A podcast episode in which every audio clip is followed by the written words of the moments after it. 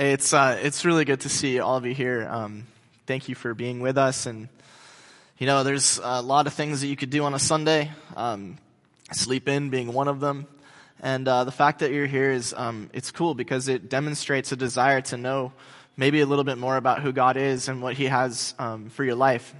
And so, welcome. Um, it's really good to be with you. If you've been with us for a while, you know that we've been talking about heaven which is which is uh, interesting because um, the culture at large, you know, either doesn't believe in heaven or just kind of thinks it's like some glowing light in the sky. And what's weird is Christians, people who you know ostensibly believe in heaven, don't know much more about it. And we've, we've been spending time going through the scriptures and, and seeing uh, that the scriptures actually do have a very interesting portrait of heaven. And it's not like, you know, rainbows and clouds and harps and beards. It's not that at all. In fact, it's, um, it's way more down to earth. We saw that um, heaven's like a real place, a physical place with bodies and people. Mean, it's different. We, we saw um, on Easter that Jesus' resurrection body is different. It's, it's, it's special and we say glorified in the Christian tradition, but it's, it's recognizable as human. And, and heaven itself is not just like uh, some pie in the sky. It's really a place, a city with like, you know, we, we say a kingdom. And like any kingdom, and this is maybe the most surprising thing, uh, the New Testament consistently says that heaven, there are some people who, I mean, to put it bluntly, do better in heaven than others uh, that there are heaven is a kingdom every kingdom has a court and heaven has you know kings and queens and princes princesses and dukes and duchesses and earls and whatever the wife of an earl is. And and if you an earless? What is it? You know jack knows. Okay that's good. Somebody should. Uh, that, that like it, there are things that we do in our in our lives um, as once you believe in Jesus. Once you believe in Jesus, you go into heaven. It's a done deal. Um, but there's ways that you live that can actually affect and impact your eternal destiny for the better. Um, and last week we saw that there are those um, who are promised what's called the crown of life. They're promised the good life in heaven if they're willing to endure persecution um, here on earth. That's, uh, that's something that was very real to the early church. It's less real to us because we don't get persecuted so much anymore. Uh, maybe a little bit and maybe um, it's going to increase, but that's not our normal experience. So if, uh, if, if, the way, if the way to get to heaven and have the best experience there apparently is to get martyred, well that's, that's not great. I mean, for the rest of us, for normal folks, right? For uh, regular people. Um, and so the question I would like us to answer uh, today is you know, you're a normal person. And uh, is is there a reward in heaven for me? Is there some something that I can look forward to, some experience of heaven, something I can do in my Christian life now that can have this this uh, this impact, so that I can be one of these people who really does inherit and really fully and deeply experience all that has, heaven has to offer? The answer is yes. Spoiler alert. Yes, there is. And, uh, and we're going to talk about it. So let's, uh, let's jump into the text. This is 1 Corinthians 9, 19 to 27. Uh, the apostle Paul, uh, is writing. He's one of the, the first missionaries of the Christian church. And he's telling, uh, ch- uh, he's talking to a church that he founded. This is a church in Corinth. And they're, uh, for some reason, they're displeased with him. And he's explaining his sort of philosophy of, of Christian life. And, and this is what he says. He says, although I'm free from all people, I make myself a slave to all people to recruit more of them. I act like a Jew to the Jews so I can recruit Jews. I act like I'm under the law to those under the law. If this sounds weird to you, we will talk about what all this means. Uh, so I can recruit those who are under the law. I, I myself am not under the law. I act like I'm outside of the law, of the law to those who are outside the law, so I can recruit those outside the law, though I'm not really outside the law of God, but rather under the law of Christ. He goes on, he says, I act weak to the weak so I can recruit the weak. I have become all things to all people so I could save some by all possible means. All the things I do are for the sake of the good news of Jesus Christ so I can be a partner with it. Don't you know that all the runners in the stadium run, but only one gets the prize? Well, run to win. Everyone who competes practices self-discipline in everything. The runners do this to get a crown of leaves that shrivel up and die. We talked last week about the metaphor for um, crowns uh, in, in heaven. That, that, crown metaphor really comes from the ancient world where um, competitors in athletic games and even kings would uh, wear these laurel crowns to demonstrate that they had done amazing things.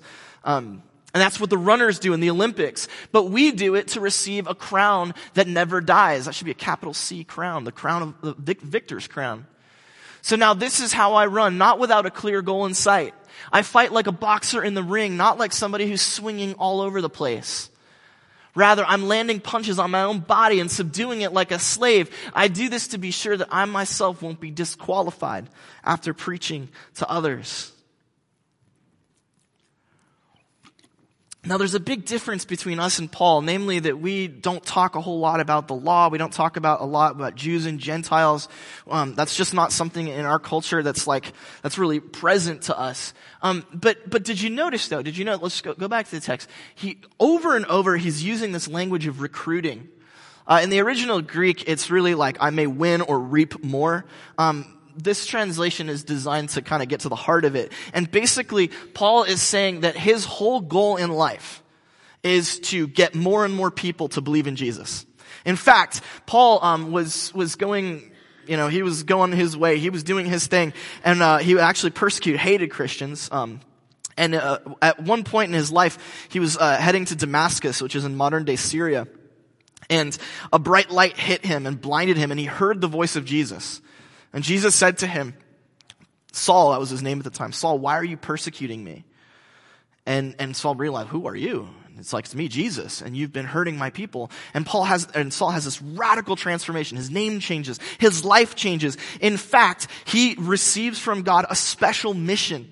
And he realizes that he has been called to be an apostle, to go out into all the Greco-Roman world, and to recruit as many people to basically plant churches wherever he goes. To find Jews who believe in Jesus, to find uh, Romans who believe in Jesus, and Syrians and Lebanese and, and, and, and Greeks and every Spaniards, everybody under the sun in the world. He wants them all to believe in Jesus and then to live together in these communities called the church. That's his goal in life. That's his mission. That's what he's doing.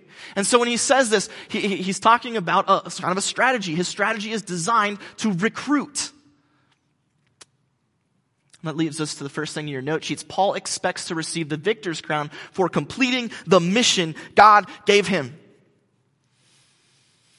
And what's interesting is I think that Paul would say the same thing to all of us. If you complete the mission that God has set before you, you too will experience something tremendous in the, in the, in the next life. You too will be set up with the victor's crown. And we'll talk a little more about that.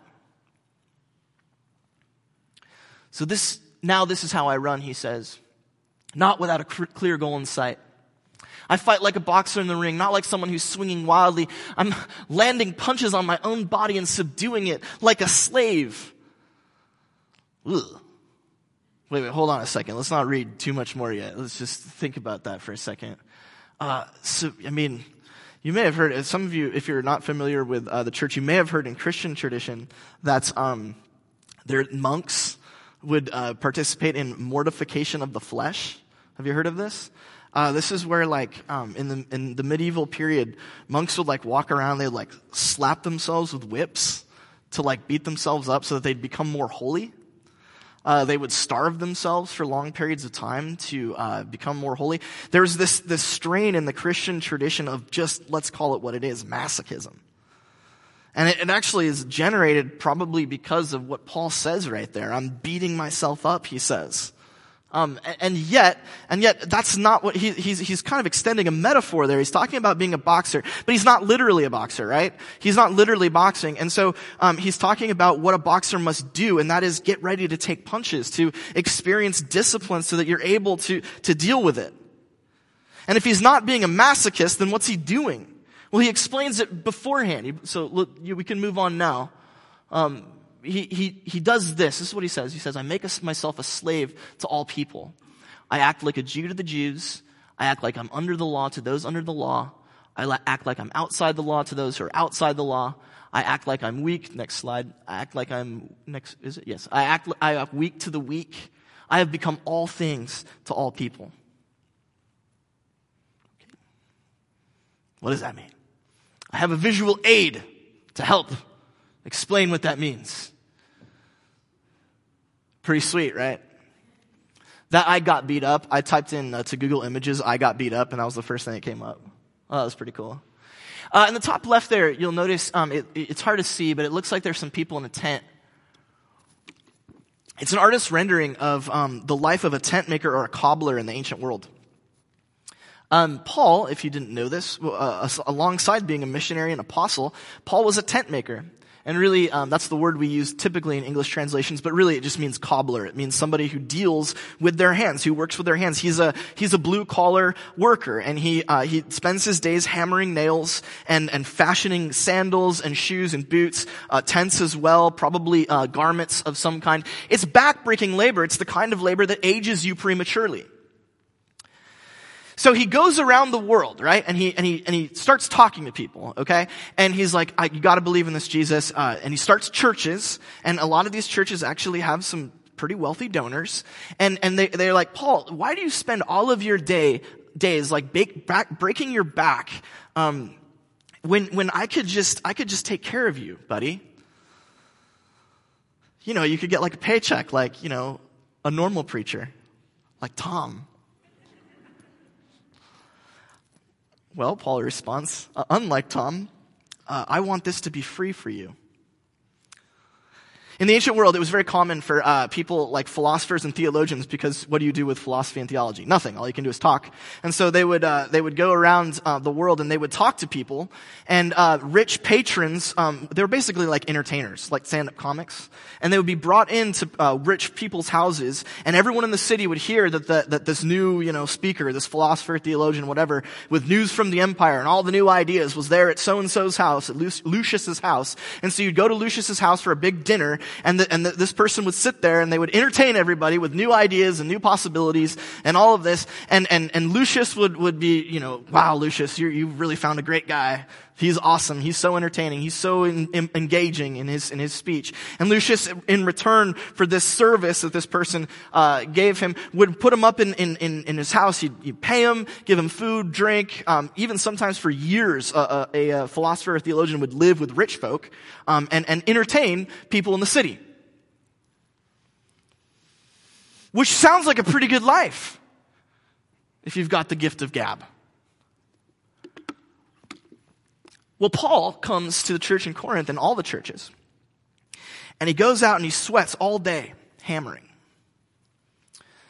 beating the leather, tempering it. And for what? There's people in the church being like, Paul, come on, just re- relax, dude. We're going to have a party tonight. We want you to be at the middle of the table. We want you to tell everybody all this stuff about Jesus, whatever it is. It sounds great. You can come live with us, man. That sounds great, right? And Paul says no. Because like you, he knows to be suspicious of anyone who's getting paid to tell you the truth about anything. Because you can imagine that for most of the people in the ancient world, especially philosophers and theologians, they kind of were encouraged to just say things that would make people feel good and entertain them and make them feel like they're great, right? And, and sometimes the truth would just get tossed to the side because dude needed a paycheck. Paul says, I am going to make sure that nobody can accuse me of just doing it for the money. In fact, earlier on in this passage, he says, I'm going to make sure that my gospel is free of charge. Why? Because he's willing to do anything to complete the mission that God gave him. No, no, keep, wait, we haven't, that's only one picture. I got beat up. Paul says, I, I, beat myself up. You know why he says that? Because Paul gets beat up a lot. You notice he said, um, I'm a Jew to the Jews and I'm not a Jew to the not Jews. Well, uh, when, when, he would go around, he would say things like, Jesus is Lord, Jesus is God. And the Jewish people would be like, mm, nope. And so they would beat him up. They would throw him in jail. They would beat him up. Uh, if you're a Jew, that's a very blasphemous thing to say. And so they would hurt him quite a bit.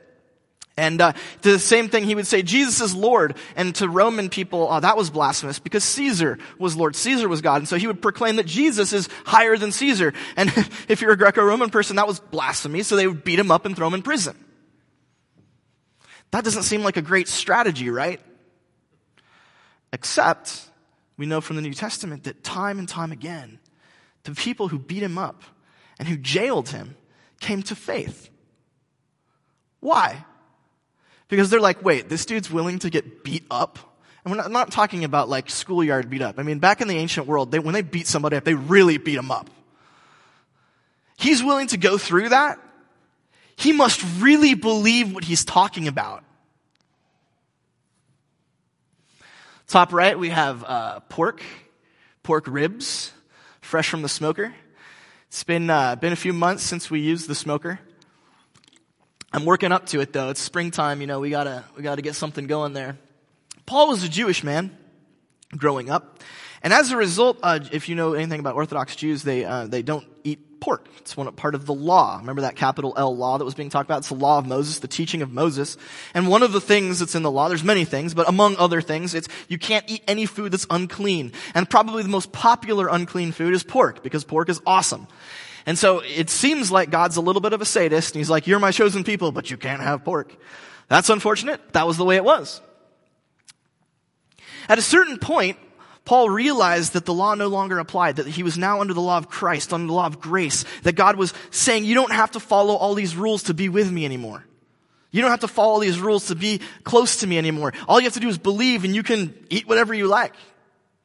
And so Paul would go to these places in the empire where there's people who are not Jews. And they would be, oh, this guy is awesome. And they would bring him in and they would, they would treat him to dinner. And he would sit down and there's a big fat slice of pig right in front of him. That sounds awesome to us. I can tell you it probably wasn't for him.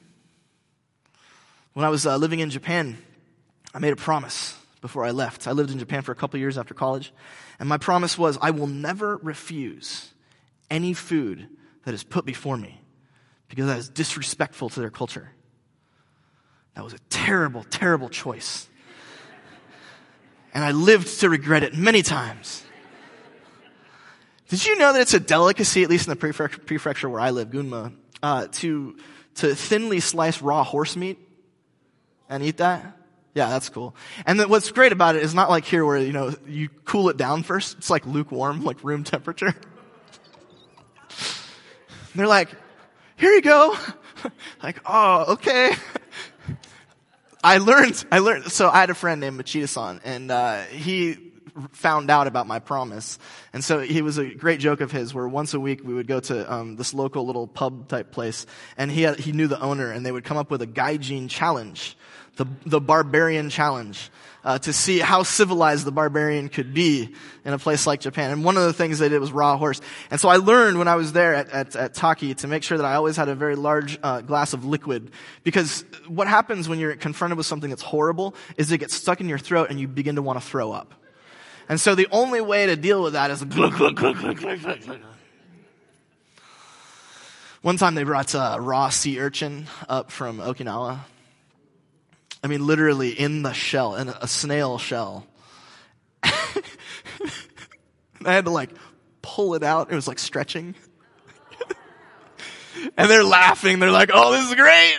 He, this time he's gonna throw up. No way, man. My pride was on the line. I sucked that thing down. Felt good. I'm telling you, it's so, for what Paul, like, it's no different when Paul's, the big slab of pork comes out and he's like, throw up a little in my mouth. I'm good. Um, but but he doesn't want to offend anybody, and he wants to make sure that um, that they, this is not a bar to them believing in Jesus. So he's like, "Let's dive in." Okay. And likewise, when he's hanging out with Jewish people, he, you know, he Oh, pork? Yeah, terrible stuff. Can't stand it. No, absolutely not. Never touch it. He, he sort of conforms to the places that he's in in order to what? Achieve the mission. Notice those are some wedding bands. Paul, I mean, incredibly, even gave up. I mean, he says many times, well, I could have been married. But he knows that the life he's chosen, he gets beat up. He's working from, you know, dusk till dawn, no, from dawn till dusk. Uh, he's breaking his back. He's throwing up in his mouth constantly. Uh, he's, he's, this is not the life that is appropriate for, you know, having a wife and kids. And so he even gives that up. He even gives up the opportunity to have a family. Why? So he can complete the mission. Now let's look at this. Paul gave up many comforts because his mission demanded it. I mean, that's like, that's putting it a little bit softly. Comforts. No, he actually wrapped his entire life around this, this calling that God had given him. God said, you are going to go and you're going to make churches. And Paul said, okay, I'm going to do that and I'm going to change everything about my life. I'm going to wrap everything up. I'm going to give up so much. I'm going to be willing to get hit. I'm going to be willing to throw up. I'm going to be willing to do all of this. I'm going to work. I'm going to do whatever it takes to make sure that whomever I'm with believes as I believe. I am giving everything up so that the mission will not fail.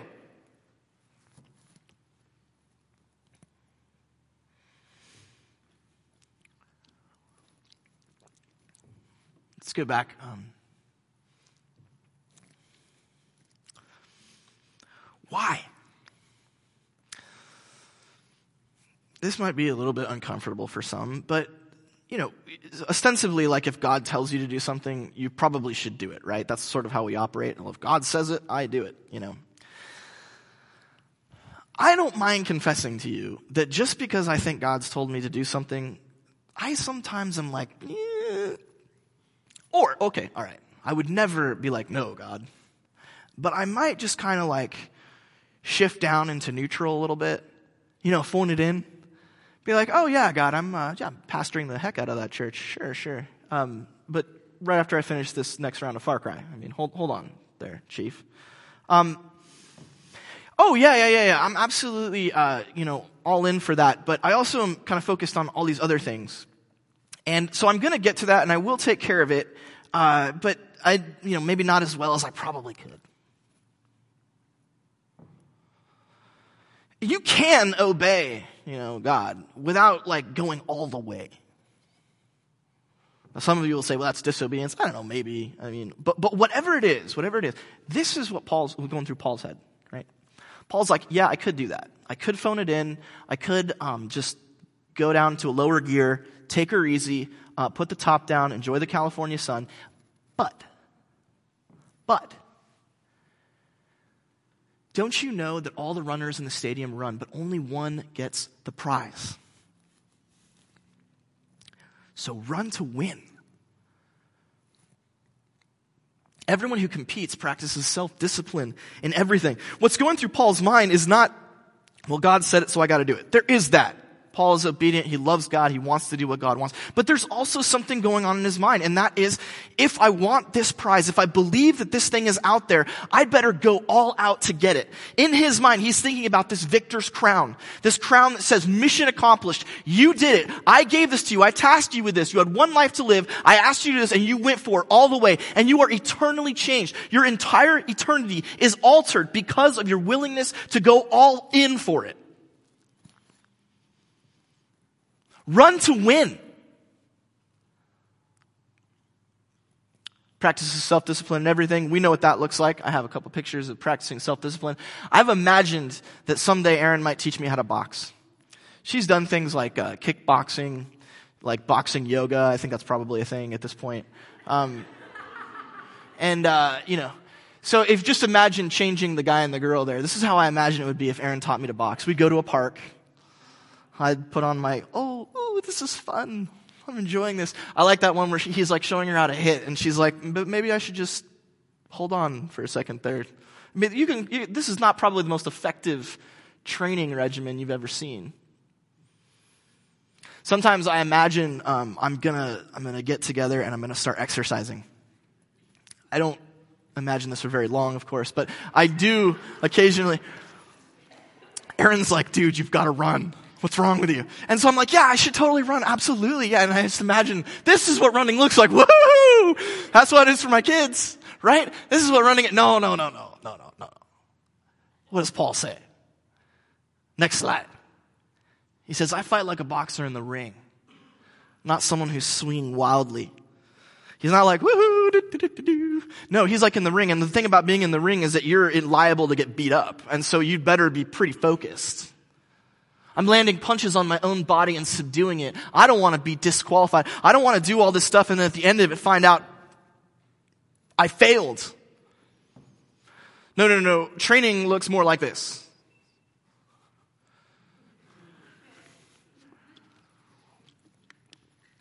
We had this guy, Leith. He was uh, in the Navy or something. He's like super buff. He had done like competitive weightlifting. No, no, uh, bodybuilding. I don't know, whatever it was. The thing Arnold Schwarzenegger does. And so, uh, one time he was like, he's like, you're useless and I need to fix you. And I was like, oh, thank you. Um, and so we started working out. and, uh, I remember one leg day, which is a thing. Leg day, uh, we, he'd maybe do three sets of, uh, squats and, um, and three sets of wall sits, which is, um, just another word for torture. And, and after, uh, after it was over, I was kind of, my legs were jelly. And the next day, I literally couldn't get down the stairs. Like I literally couldn't. I'm not making this up. Like it was super sad. I was in my, I was in my bathrobe and I was like, I rolled down the stairs. I told Leith about it and he was like, well, that's what comes from being a weak, useless human being like you. I'm like, oh, thanks buddy. No, no, no. But the thing is though, the thing is though, if you really want to win though, if you really want to win, then you've got to have those days where you can't get up and down the stairs. You can't see it here, but your marathon plan, uh, Erin does marathons from time to time. And, uh, that's my wife, Erin. Uh, she, if you look on the far right, it's, it's like the total. It's the total miles for week one through 16. And the very first week when you're taking it easy, you get a total of 25 miles of running. That's if you want to be able to complete a marathon or you want to train for 16 weeks. It tops out at, I think there's a 47 miles, or no, 51 miles. 51 miles in a week. And that's not before race day. That's two weeks before race day. I've seen it is when she does it, it's just like, it's rough. Feels a lot like getting smacked in the face, like that guy.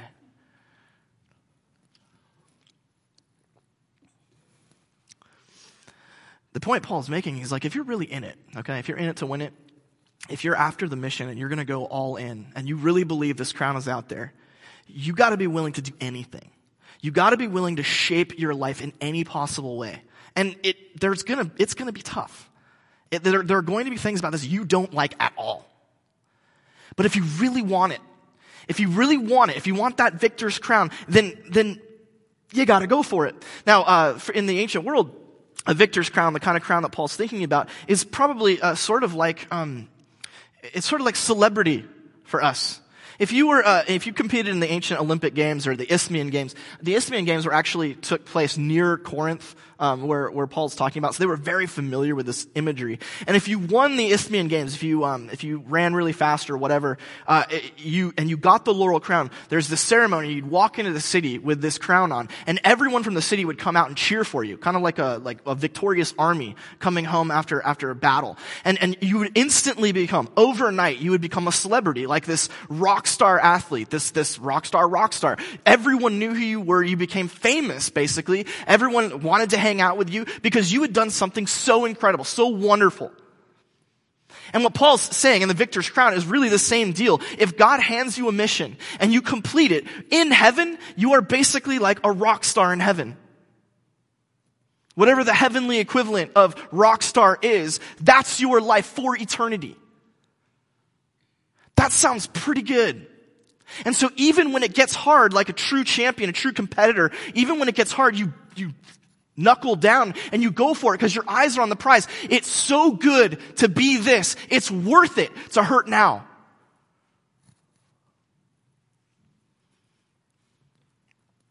And so what's keeping you from winning your race?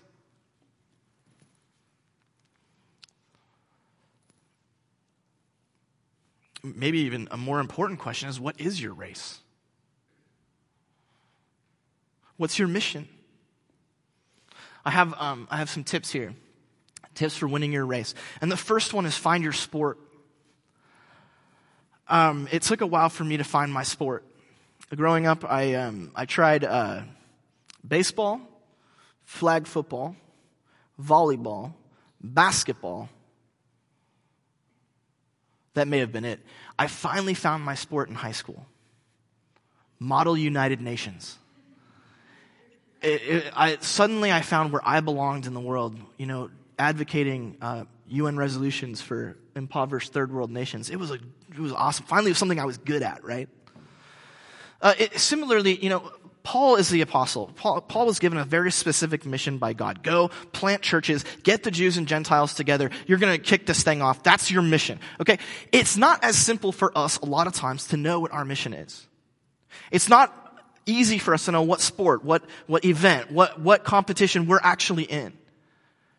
And for some of you, I mean, so if you're, if you're here and you've never been in church and you're, um, you have no thoughts about Christianity at all, you may be used to thinking of life as just meaningless and pointless.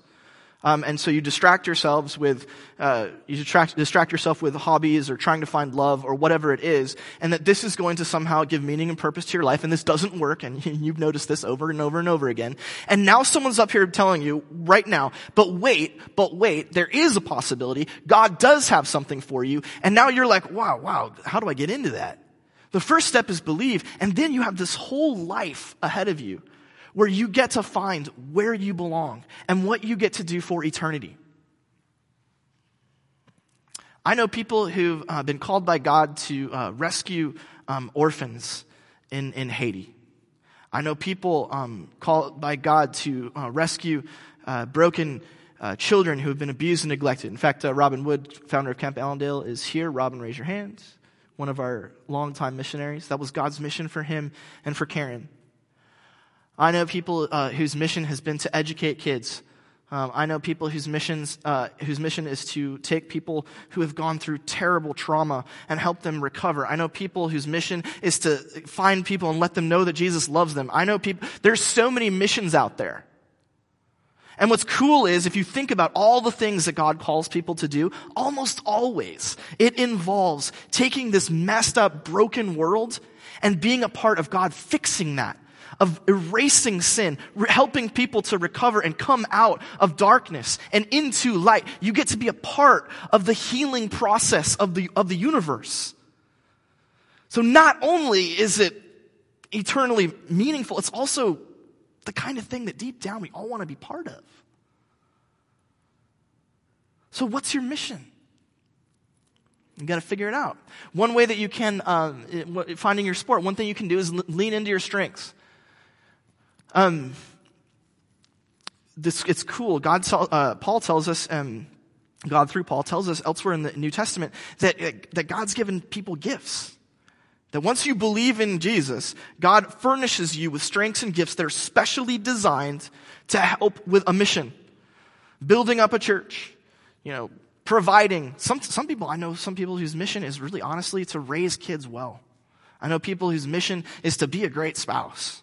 I know all kinds of missions that are out there. There's, there's no limit. But, but one, one of the, the tip-offs, if you're looking and you're trying to figure out what God has called you to, is to think about your strengths. What, where, what are your gifts? What has God gifted you with? Because I guarantee you, He's got a place for you to use that, for you to engage that. And that might be the thing He's called you to in this life. One that I would like to have but didn't get. Um, I know people who are really good at making money. I think it would be awesome if my gift were to like make money and provide for people. It's not, but that would be cool. And there are some of you here who, that's your gift. Honestly. Like you're, you're, you have been gifted by God with the ability to uh, accumulate resources and help and give. There, there's no limit to what God can use in terms of gifting and possibility. But here's the deal. You lean into your strengths to find your mission, but guess what? You got to identify your weaknesses. If you thought that the mission that God gave you was going to be like, woohoo, this is awesome. No, no, no. Remember the picture of the girl who like can't lift that, those weights anymore. Remember the guy getting punched in the face. Remember what Paul said. Remember all the stuff he gave up. And then maybe even think about Jesus.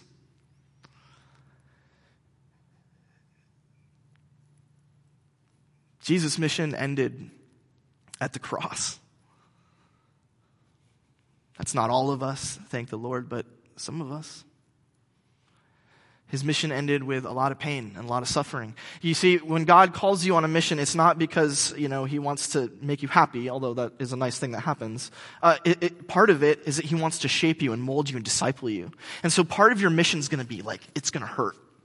It's going to be getting rid of those sharp edges and it's going to be changing you and molding you. If you think you're on your mission and everything's like hunky dory, la di da, you're probably not there yet.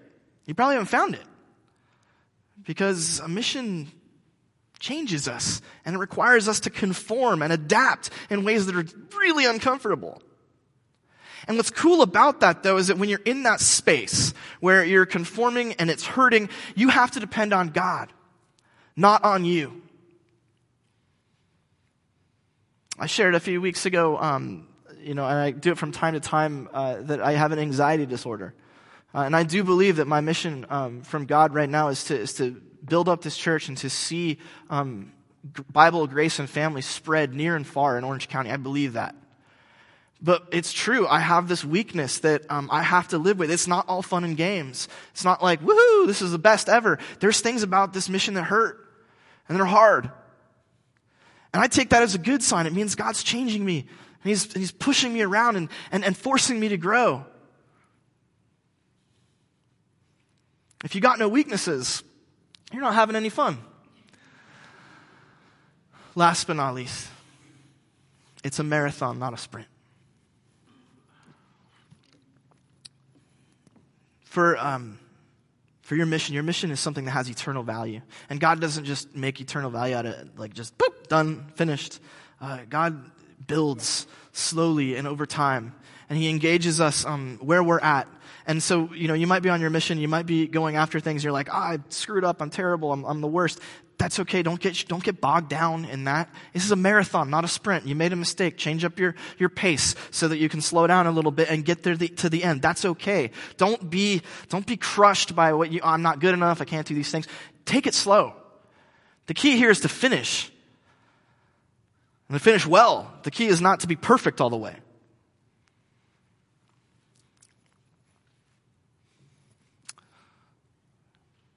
Can you imagine? I mean, I don't know if you've noticed, but this world is really messed up.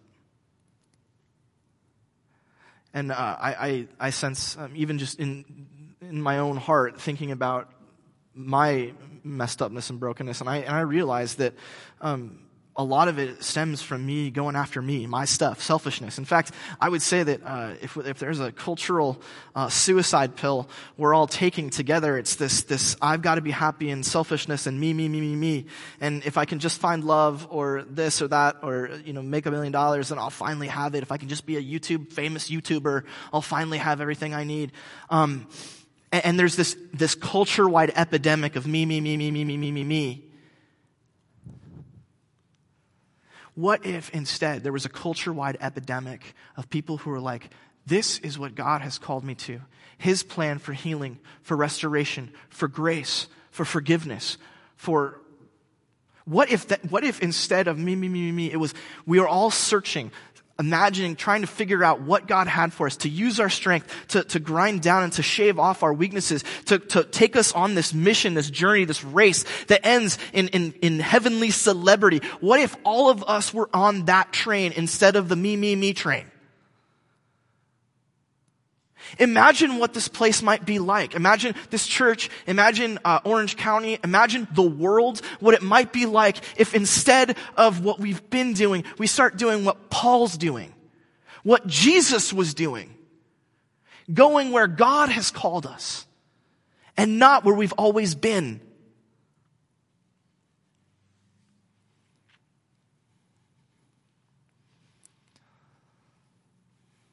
Brothers and sisters, if you know your mission,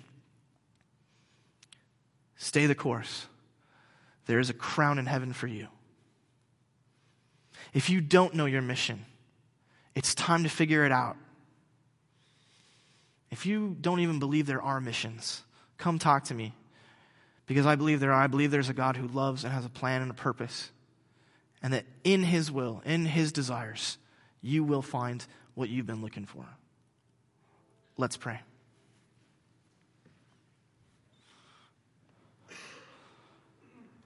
Heavenly Father, we, um, I pray, God, we're excited, excited to see what you have for us, to set in our hearts um, a desire to see your kingdom, to see your will done, to see your healing, your grace, your forgiveness, to see hearts changed, repentance, confession, to see those who have been broken down built back up.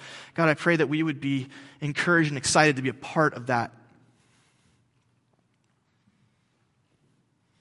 Lord, for any here who um, don't know why, why they're here, don't know uh, what they're doing with life, I pray, God, that you will open their, their eyes to, to the truth of Jesus Christ and to um, the hope that we have in your mission for our lives. For any who are tired and weary because the mission just doesn't seem like it's working out, God, I pray an extra measure of encouragement and strength to continue on to battle, to endure, to keep persevering, knowing that there is fruit at the end of the, of the journey. For all of us, Lord, I just pray that we will be excited about your kingdom and the possibility of being kings and queens and princes and princesses in your heavenly kingdom.